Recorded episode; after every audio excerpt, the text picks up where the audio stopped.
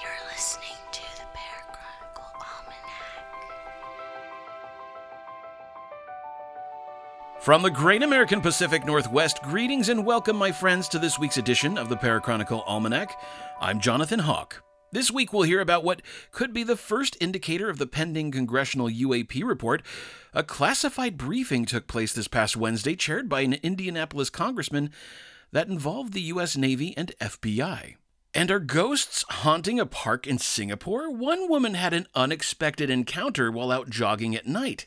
We'll hear about that. We'll also hear about a sleepy hamlet in the U K claiming that there have been some recent alien abductions, and at least some in the town are demanding the town council do something about it.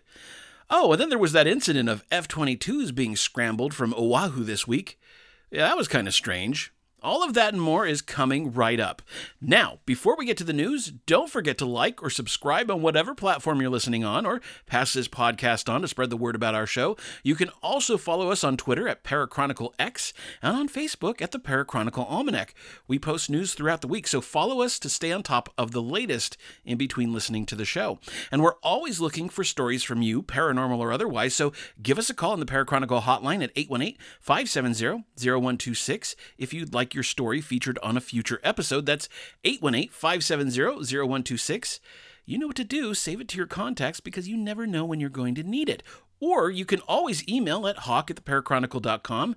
That's H A W K E at the parachronicle dot com. And on that note, let's dive right in. Well, it feels like we're getting closer to the U F O U A P report from the U S Director of Intelligence. Mystery Wire reports that lawmakers react to classified U F O briefing from U S Navy and F B I. Several U S House lawmakers received the first known briefing on the upcoming U A P U F O report due to Congress by June twenty-fifth. On Wednesday morning, officials from the United States Navy and F B I gave a classified briefing for members of the House Permanent Select Committee on Intelligence, Subcommittee on Counterterrorism and Counterintelligence, oh, and Counterproliferation. After the briefing, the New York Post reported on several comments from the lawmakers as they left the secure room used for the briefing. Quote, "We're looking forward to having a public hearing at some point," said Representative Andre Carson, a Democrat from Indiana. I mean, there's some national security concerns that we want to take into consideration. The House Intelligence Committee Chairman Representative Adam Schiff of California said it was an interesting briefing. I did learn things that were certainly new to me, but I think I'm going to leave it at that. Representative Mike Quigley, a Democrat from Illinois, said the stigma is gone. Now, that's a big change in policy as I've witnessed about this issue in my lifetime. So the fact that they are taking this sort of thing seriously for the first time, I think, is important. However, Representative Quigley said, then said, if I had to predict how the public will react to this, one word would be disappointing. Peter Welch uh, from Vermont gave a similar assessment, saying, I'm not on the edge of my seat. Representative Val Demings of Florida told the Post she felt the briefing was important. You know, it's always about our safety and security. Our national security is number one, and so that's really the area where we really focused on this morning. Well, Representative Patrick Maloney of New York said, we take the issue of unexplained aerial phenomenon seriously to the extent that we're dealing with the safety and security of U S military personnel or the national security interests of the United States, so we want to know what we're dealing with. I think it's important to understand that there are legitimate questions involving the safety and security of our personnel and in our operations and in our sensitive activities, and we all know that there's a proliferation of technologies out there, Representative Maloney added. We need to understand the space a little bit better. And so I think that's kind of the first hint of activity starting in Washington, D C when it comes to the U A P report.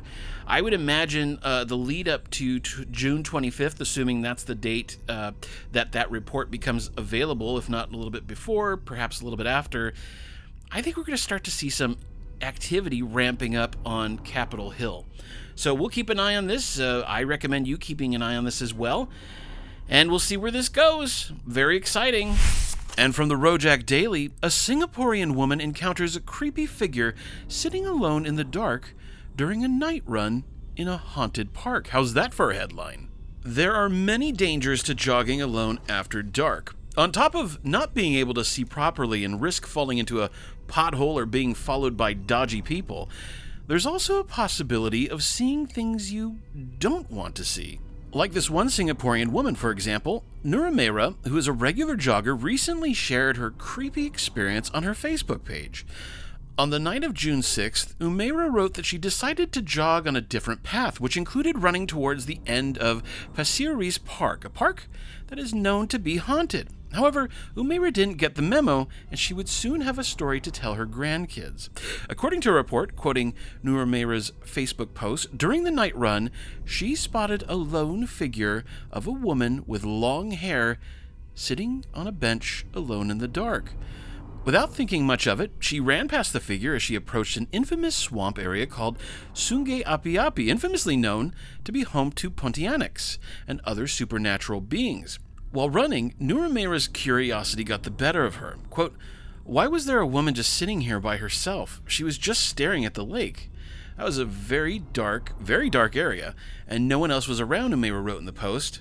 She then took a photo of the woman and continued running with her earpiece on. That was when things got extra creepy. As she continued her jog, she started hearing a faint voice calling out her name. The voice kept saying May, which is short for Umeira. Freaked out, she called her husband and talked to him on the phone as a distraction while she ran. Thankfully, she managed to run home without any further incident. Quote, "I had goosebumps and the hair on the back of my neck stood, and I, I know it wasn't a human because there was no one else around," Umeira wrote. Upon returning home, she inspected the photo, and to her horror, she discovered that the woman had no legs. She shared the photo she took with her friends and family and uploaded it into, onto Facebook. The post, which has now been deleted, quickly went viral, and kind-hearted Singaporean netizens advised her to avoid jogging near the area due to the fact that it's probably very haunted. On top of that, a fellow netizen pointed out another mysterious figure lurking in the background of Umeira's photo. Near a group of distant trees was the faint outline of another figure, seemingly staring back at the woman on the bench. Well, as it turns out, Umeira was new to the area. She's just moved to the Pasir Ris area in February, so she wasn't aware of all the spots she's supposed to avoid, especially at night. Well, we're guessing that she's uh, not going to be stepping foot at that park anymore at night, at least not anytime soon. I mean, I, I'm pretty sure I wouldn't, after hearing that story. And from Birmingham Live, a bizarre sign claims that Sedgley has seen three alien abductions recently and blames the town council for not helping, if you can believe it. A bizarre sign that claims three people have been abducted by aliens has popped up in Sedgley. The large panel with black stenciled writing also accuses Dudley Council of not doing enough to stop the abductions.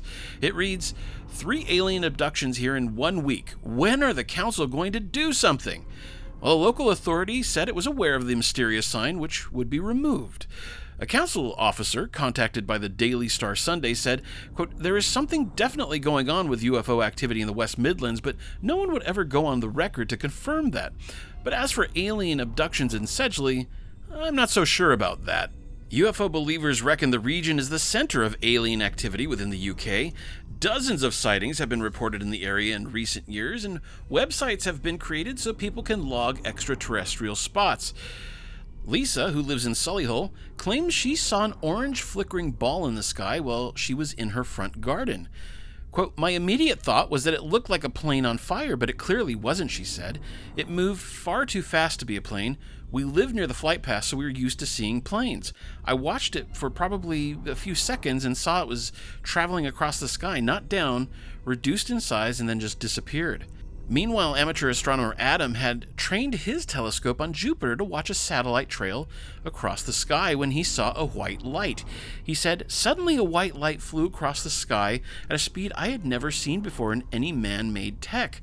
I didn't hear a boom as I expected with such speed, just a faint hum. It was no meteor, it was also very low, and the light was very bright.